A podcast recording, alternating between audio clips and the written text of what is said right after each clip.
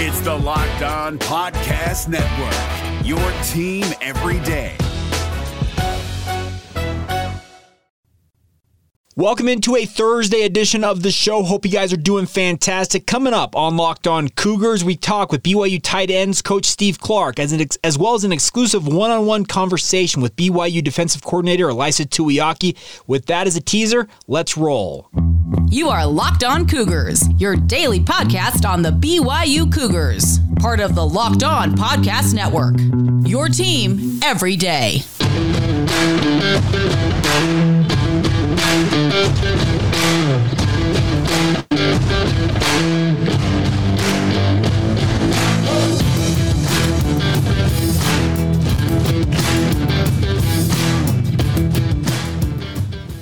Hi, everybody. I'm Jake Hatch, your host here on Locked On Cougars, your resident BYU insider. My vaca- vacation continues, but the podcast don't stop. Welcome into your only daily podcast focused on the BYU Cougars here on Locked On Cougars. Thank you for making us your first listen of the day. We are very proud to be part of the Locked On Podcast Network. The motto is your team every day. And that is what we are doing, talking all things BYU. I remain on vacation, as I stated, but I have pre recorded an entire week's worth of shows, and they continue today. Great conversations coming up. Let's start it off with BYU defensive coordinator Ilaisa Tuiaki. A lot of people out there wondering how this defense is going to look in 2022, and for good reason, obviously, because the tail end of last year, not pretty. And Coach Tuiaki acknowledges that. We also talked about some personnel notes, especially when it comes to the defensive front, the specialty that he has coaching BYU's defensive tackles. So without further ado, here you go. BYU defensive coordinator Ilaisa Tuiaki with me one on one last week at BYU Football Media Day. Looking ahead a little bit, next year you guys enter the Big 12, and it's going to be you're going to. I don't know if you'll go to Dallas, but I'm sure Kalani will go, but. How different will it be if this is like a thing of the past? The last time you have to go through something like this. Yeah, that's. Uh, I haven't thought about that. You know, um, normally just kind of they tell us where to be and we show up. And so if they do this next year, I wouldn't know any difference. It's like I wouldn't ask, wait, aren't we doing Big 12 media days? Like they say, E, you got to be here. Here's your polo. All right, sounds good. so. Tell me where to be and when, when to be there, yeah, right? Yeah, exactly. And what to wear. Yeah. Well, that's my, my wife when we got married. I said there's three things you need to tell me: where to be, when to be there, and what to wear. Exactly. So no difference for me. I'm still the same exact way. We like to hear. All right, let's talk a little bit about your defense. Uh, I just heard Jared talking about this. Like the last two games, I think a lot of people are really down, just kind of about the, the numbers that the defense gave up. What do you expect? I am. I guess I'm asking more for the defensive line perspective on this because you coach the D tackles. But what do you want to see most improved as this group goes into fall camp? Uh, you're talking about uh, D- the D line. D line. I guess your tackles in particular. Um. Yeah, just you know, there, there's there's a lot of uh, when you when you're just looking, you're just watching on TV. I think the general fan watches it, and um, even even us as coaches. I mean, when we're in the middle of the game, and there's a run that breaks out, you immediately start thinking D line. You know what I mean? And um, it, it's, it doesn't, doesn't mean that it's not true, but it also doesn't mean that it's it's always them. And so you go back and look and just some of the ways that uh, we ended up giving up yards last year. It wasn't it wasn't always the D line. There's always room for improvement. Um, but uh, I think it's really just us just getting better as a front seven. You know, miss, missing the backers and having having backups and maybe just doing some different things um, you know, hurt us for sure, as you can see just uh, from the results of, uh, of the last game. But um, you know, it's it's it's front seven. When you look at it, it's front seven. Then after that, it's really the fit of safety. So the the whole thing together has got to it's got to it's got to mesh. Can you elaborate on how big those injuries at linebacker were in retrospect? No, they're they're they're big. I mean, um, I think you know most teams when you have an injury, it's just the next guy's up, right? Um, but, you know, as we looked at it, it was kind of and, and it was like that the whole the rest of the year. It was okay for this scheme and for what we're trying to do. Who are the best players for the job? Who are the the next best uh, eleven? And I think that's why um, people saw so many different personnel groups and so many different names. You know, just later in the year, it's kind of like, okay, this is this is whatever a, a spread team. This is a, a, team that's a little bit more fast tempo, and we got, you know, guys like uh, Jacob Bourne that you know contributing, and and just other guys that uh, maybe didn't play as many snaps before that played played at the end. I want to ask you about because uh, you coach the tackles, Naisa Mahe as well as uh, Caden um, Haws. They're both guys that maybe aren't prototypical height, but I feel like they have some natural leverage just because they are shorter than a lot of offensive linemen. Is that in some ways help them? Yeah, that's that's uh, an, an, an, advantage of theirs is is just you're shorter, but uh, it also means your arms are shorter, and yeah. so sometimes if they're if they're uh, not playing with good technique, I mean they get they get dug out and leveraged by old linemen that are the our old linemen are tall, but those guys are really good players that way, and so. You know, you, you either want them you either want them just looking like a refrigerator, you know, or you want them just tall and and uh, playing with leverage. And so I think we've got a good combination of both. But those two players that you mentioned, Caden and Nisa, um, both both have that. They have uh, leverage experience. They have leverage advantages. I remember Kalani saying during spring, just the defensive line as a whole to him just looked bigger. They hit the weight room hard, just naturally gained weight. All that. Do you feel like that's your assessment as well? Yeah, yeah, for sure. We in 2020 we lost um, a lot of our D linemen that played and with experience, and so this last year, 2021, we played with so many young guys, and we do have a couple of veterans. You know, Earl Mariner comes back, and um, I think I think he might be one of the only first. But you know, some some of those other guys like Lorenzo Fauatea and sure. all and so forth, they've been around. But um, you know, we bring back all those young freshmen that played: John Nelson, Josh Larson, Blake Mangelson, uh, Hunter Greer. You know, Alema Pilimai moves from tight end to us, and he had a really good spring. And so we're going to have some some guys that had some snaps last year that are going to be really good this year last year, and this is my observation just watching the games, I saw you guys go into a 4 3, a 3 4, 3 3 5, 4 2 5, just the, the versatility. Am I, is there any alignment that I may have missed out on? Um, no, there's, there's, uh, you know, there, there's a, there's a rhyme and reason for everything, sure. right? It's, uh, uh, you look at it, it's really, um, I think there's two ways to look at it. You can say, okay, this is what we do. Yeah and this is the way to try to stop what they do, or you can say uh, what what's going to be the hardest thing for them to deal with. And I think with us having multiple personnels and having guys that contribute, it's it's uh, it's always been advantageous for us to do that. Do you like that multiplicity, the, the versatility you can throw out there? And I, I look at that Virginia game, for example, is I guess the poster child of you guys started in a certain alignment, and then felt like in the second half you kind of a wholesale change. We're going to this. Do you do you like that versatility? Yeah, I think it's important for you to win games. You know, it's um, if something's not working and and uh, you've got to change what you what, what's uh, what you game plan for, then you have to be able to do it. And so, no, that that cert- certainly having uh, an op- you know the the option to to be multiple to change things, especially up front. That's where that's where all the change mostly happens. Uh, it's it's a big advantage for the defense, I think. I want to ask you about the transfer portal. You guys went to it, got Gabe Jeudy-Lally uh, coming in do you envision moving forward as you get ready to go into the Big 12 that it's going to become a bigger part than it already is, or maybe stays about the same? I think it's probably going to stay about the same. You know, it's uh, you go into the transfer portal to look for experience and an immediate need. You know, the, sa- the same way that you would if you were looking for a junior college kid. Um, but uh, the transfer portal basically uh, gives you, you know, sometimes with a junior college kid, you just don't know um, how is he lifting, how does he practice all that stuff, right? Sometimes a junior college kid give you a little bit more um, uh, I don't know what the word is, but just there's there's a lot more dynamics to a JC kid.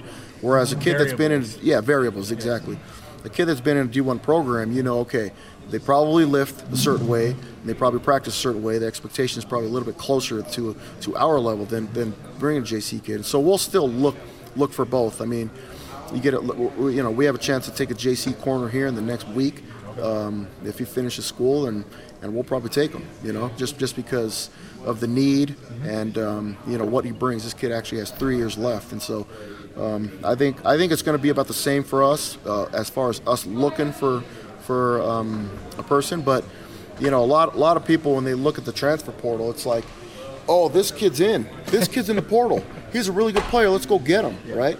Well, turn around and walk into your locker room and, and tell tell who you're getting rid of, like to his face, hey, you're we're gonna get rid of you for another guy. It's it's a, to me it's it's it's got to be a little bit more of there's a need here and we're looking for experience and somebody that's a little bit closer to what we're looking for, right?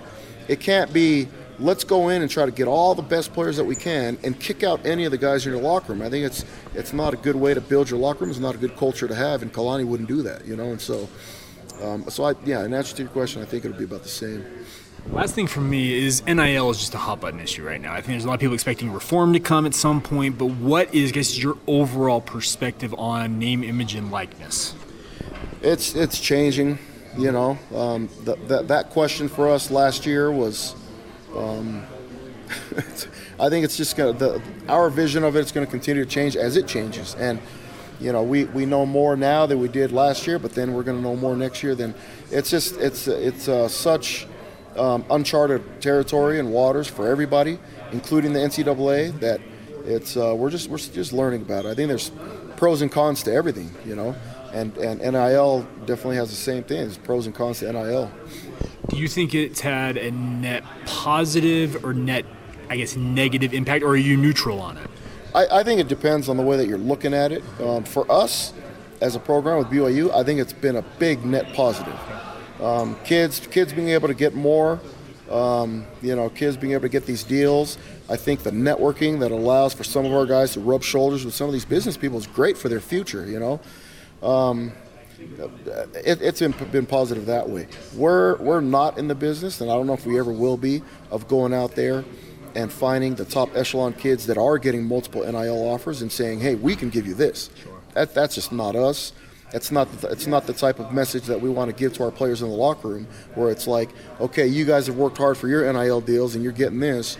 We're going to go and get this guy to come play for you in your locker, and he's going to get five times more than you're going to get. You know, it's just, I just don't, you know, we're, it, it just it just sounds bizarre to me that that uh, people are building their teams that way. But but but again, I, I could be wrong. You know, we could be two or three years looking from from a different perspective, saying, yeah, I guess apparently you have to go and just try to buy them, you know. But um, yeah, that's it's, it's just it's just something that changes as time changes. There you go, BYU defensive coordinator Ilaisa Tuiaki, and a huge thank you once again to Coach Tuiaki for taking some time. It's always good to catch up with him. I always enjoy my conversations with him, and the best part is I think he, if you kind of I don't know how to say this, read between the lines or kind of parse his words a little bit. He gives you a lot more stuff than maybe you think on the surface. And I always enjoy hearing from him. And the hope is that BYU's defensive line, the defensive tackles, they hold up a little better this year. And I think you can expect improvement. I, I, I'm, I'm, I can't guarantee it. I'm reticent to guarantee that, but I think you will see a better uh, team overall from BYU, a better defensive effort, I guess, in particular from this group. And I think that a lot of that is just the the pride factor that this defense has after getting absolutely lambasted down the stretch last year. So we'll see how it all shakes out. But coming up on in just a moment, we're going to catch up with BYU tight ends coach Steve Clark. He is coaching a very, very deep position group. We'll get to that conversation here momentarily. But first, a word on our friends over at BetOnline. BetOnline.net remains your number one source for all your betting needs and sports information. Find all the latest sports sports developments, league reviews, and news, including this year's NHL Stanley Cup playoffs, the Major League Baseball scores ongoing every single day. BetOnline is your continued source for all of your sports wagering information, including live betting, esports, and scores. If you guys want to get in on that over under from our friends at BetOnline, BYU football 8.5 wins. I would be very tempted to push the over on that. BetOnline also remains the best spot for all of your sports scores, podcasts, and news this season. It is also the fastest and the easiest way to check in on all of your favorite sports and events, including MMA, boxing, and golf. Get over to betonline.net, get to that website, or use your mobile device today to learn more about the trends in action available to you now. It's all courtesy of your friends at BetOnline, where the game starts. Allstate wants to remind fans that mayhem is everywhere, especially during March. Your eyes are on the road, but the driver in front of you has both eyes on their bracket. Their sudden braking puts you in a 16 car pileup that's anything but sweet. And if you don't have the right auto insurance coverage, the cost to repair this is worse than a busted bracket. So switch to Allstate, save money, and get protected from mayhem like this. Based on coverage selected, subject to terms, conditions, and availability, savings vary. Thank you once again for making Locked On Cougars your first listen of the day. Always appreciate you guys checking out the show. If you've not done so already, I'm pointing right down to the lower right corner and make sure you hit that follow for more podcast feature if you're watching this on YouTube. Subscribe to the show, like, rate, review, do all that fun stuff. I just realized I didn't even have my name up. I'm supposed to have the graphic up at all times. Hmm, My bad. But regardless, make sure you hit that follow button, like the show, comment. Uh, uh, regular podcast listeners out there, please subscribe, rate, and review the show. Your guys' support is absolutely critical to our continued growth and success with this venture. So thank you for doing that. All right. Time now to hear from BYU tight ends coach Steve Clark. Had a great opportunity to speak with him at BYU Football Media Day. Coach Clark, always deadpan humor, always uh, a funny answer here and there, but also great information on the BYU tight ends unit. So without further ado, further ado, here is BYU tight ends coach Steve Clark. What do you like about Media Day most of all? The donuts. Yes, all right, good choice. The donuts and the new shirt. I get a new shirt every year. Okay, let's be honest. You guys get, you guys get taken care of pretty good with that Yeah. team issue gear. Yeah, well, I, I can't complain. Sometimes the sizes are too big. I mean, I've only been here six years. I'm, I don't think I'm going to grow into anything. Okay. I guess they look at it and say, okay, tight ends coach, he's probably got to be what, six four, six five, Yeah. like his tight ends, and then they look at you and like, hold on, what's going on here? Yeah. Yeah. Uh, it is what it is. I mean, that's that's the way it goes. But you know, Ty Detmer called me and said, "You want to be our tight ends coach?" And I said, "Fine." That's the rest is history. You've been stuck there ever Been since. stuck there ever since.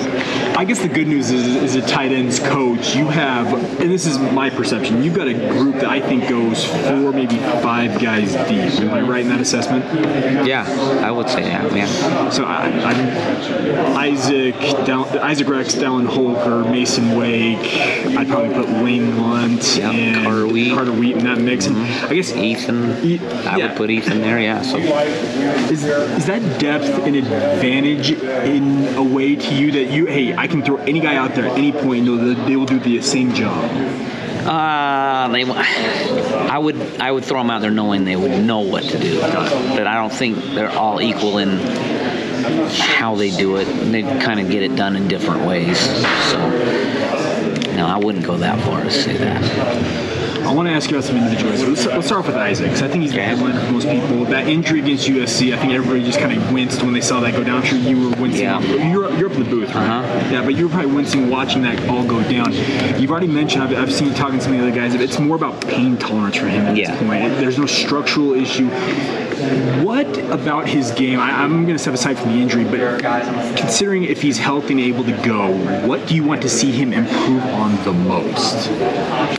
Uh, I'm always talking to Isaac about pad level because he's because he's tall.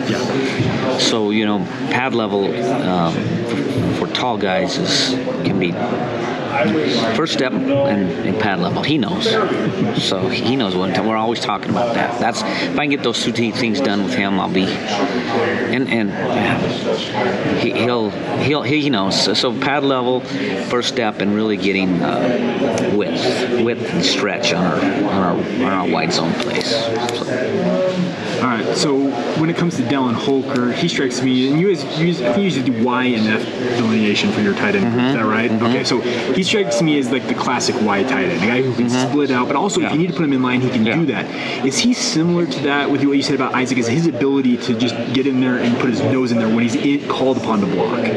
Yeah, uh, so he's not as you know. Uh, what's good with Isaac is he's long levered. He can get in and really um, cover you up.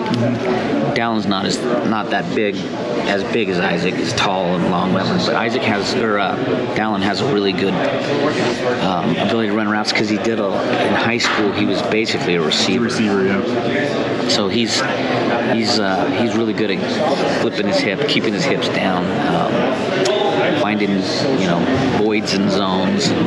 He's a mismatch against any linebacker. So uh, and he's uh, he doesn't say a word, but he's really competitive. So that's what I like about about Dallin. He kind of exceeded expectations, I think, for most people. Coming back off of a mission and being able to step right on the field like that, what do you think that he'll show this year that maybe he didn't show last year? I think you'll see him show up. I I think you'll see him run some different routes. I think you'll see a, a, maybe a different route tree for him that you didn't see him do last year. I'm not going to tell you what those are. So. That, that, that's fine. We understand. We got trade secrets. we get we get all of that. Uh, when it comes to, I'm going to tandem these two together because I think that they are kind of the, the, the twos. I guess is the way I delineate them is Lane Lunt and Carter Wheat. We've Uh-huh. seen them in at times. Carter goes back two years when he really seemed to be on the field the most. Lane's been kind of just a consistent guy throughout that time. What uh, do you want to see? I guess from one or both of them. I want to see Carter healthy. That's that's been the biggest thing. You He's missed healthy. spring, right? Uh, yeah, yeah, and and he just he has he runs into bad luck. It seems every spring and every fall. So that's really what I want to see is is uh, Stay stay healthy. Uh, Lane just be Lane. Lane Lane does things right. Does them the right way. Um, and so I just I just need Lane to be the same old Lane. Maybe he could smile a little bit more. He's always so ornery. Um, his wife's a national champion, coach. Like He was ornery before Oh, okay. I'm just saying. he like, was she was a national champion. I'm just saying, like his wife now, anything he does, she can just say, "Guess what? I got some hardware over there that says national Yeah. champion." Oh, don't don't think that he doesn't get reminded of that quite often. Okay, in meetings on on threads and yeah. So yeah, we're we're really proud of Ashton. Um, she's she's been great and yeah, that's that's uh, something that they can never take away from her is that national championship. So hopefully Lane can get one now. Sure. I got two other things I wanted to ask you about. I want to ask you about Ethan Erickson. Okay. He, he's a guy. I remember you and I talked in the spring about him, and you felt like he was on the verge of potentially this fall breaking out and really showing what he can do. Do you feel like that is still very much the case, and will he be given, I guess, the opportunity to do that? Yeah, he'll be given the opportunity. He's behind some really good players. I mean, that's just the way it is. Is he at their level yet? Probably not. Uh, can he get there? Yeah, it just depends on how fast he decides to get there. Um, but yeah, uh, I mean, it's just it's just the way it is. It's kind of difficult for for Ethan, um, just because of the guys that are ahead of him. But some guys go down, and Ethan might be thrown in there. And I and I have confidence in Ethan that he can he can get it done. Your fullbacks. Uh, I know Masen plays the tight end position as well, but I'm, I'm going to delineate him. as a Yeah, don't- fullback. don't- don't just I- say fullback. He'll- trust me, he'll punch you. You know, he, he already warned me. and I- Yeah. at 250 pounds, I'm not going to mess with that kid. But him in Houston, I saw on Twitter that they were talking about potentially getting neck rolls to have some fun this fall. But what do you like about them is just this tandem that you can throw on the field at tight end, at fullback, and wherever you need them. So you know you can you can find a guy that'll go run in there and hit somebody. Anybody will do that. The key with both of them is the hands. So you you know you run in at somebody, you block and block, and then you slip to the flat or you throw them a screen, and they're good with the ball after the catch, and that's what. Especially Masen is, is really good with the ball after the catch. Um, that's that's what makes him special. But don't call him a full. Don't call him. A, you can call you can call Houston a fullback. Masen Masen thinks he's a quarterback too Oh, okay. and the kicker. And he wants to return punts and kickoffs. And You gonna let him go PATs? no, he's not doing any of that. There you go. BYU tight ends coach Steve Clark. A huge thank you to him for taking the time and that tight end unit, five guys deep potentially, and Isaac Rex. I man, if I'm Steve Clark and I'm the BYU coaching staff, I'd be just telling Isaac Rex, hey. Take your time. Get yourself healthy. We've got all these other guys over here who can hold it down. Make sure you are 100% when you finally take the field. There's no reason to rush a guy like Isaac Rex back out onto the field if he's not feeling right. That that's the biggest thing is you want to make sure that he is feeling himself when he's back out there because he is an NFL talent. There's no doubt about that in my mind. He's got NFL capability. The biggest thing is just making sure that he is 100% when he gets back onto the gridiron. If he's ready to go by the time USF and BYU square off, so be it. But I would just make sure that he is 100% healthy before you stick him back out there. So we'll see how it all plays out. But a big thank you once again for making us your first listen of the day.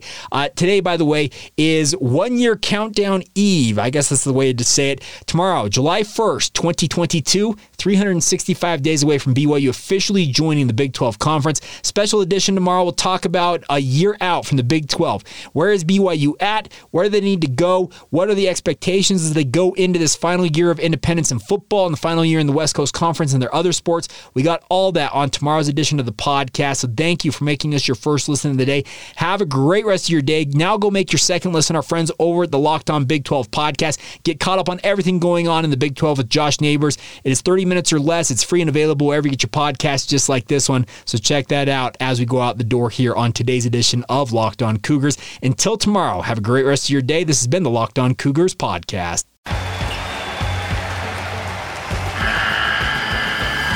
The NCAA tournament is almost here, and listening to Locked On College Basketball will give you the edge you need to dominate your bracket. So don't wait.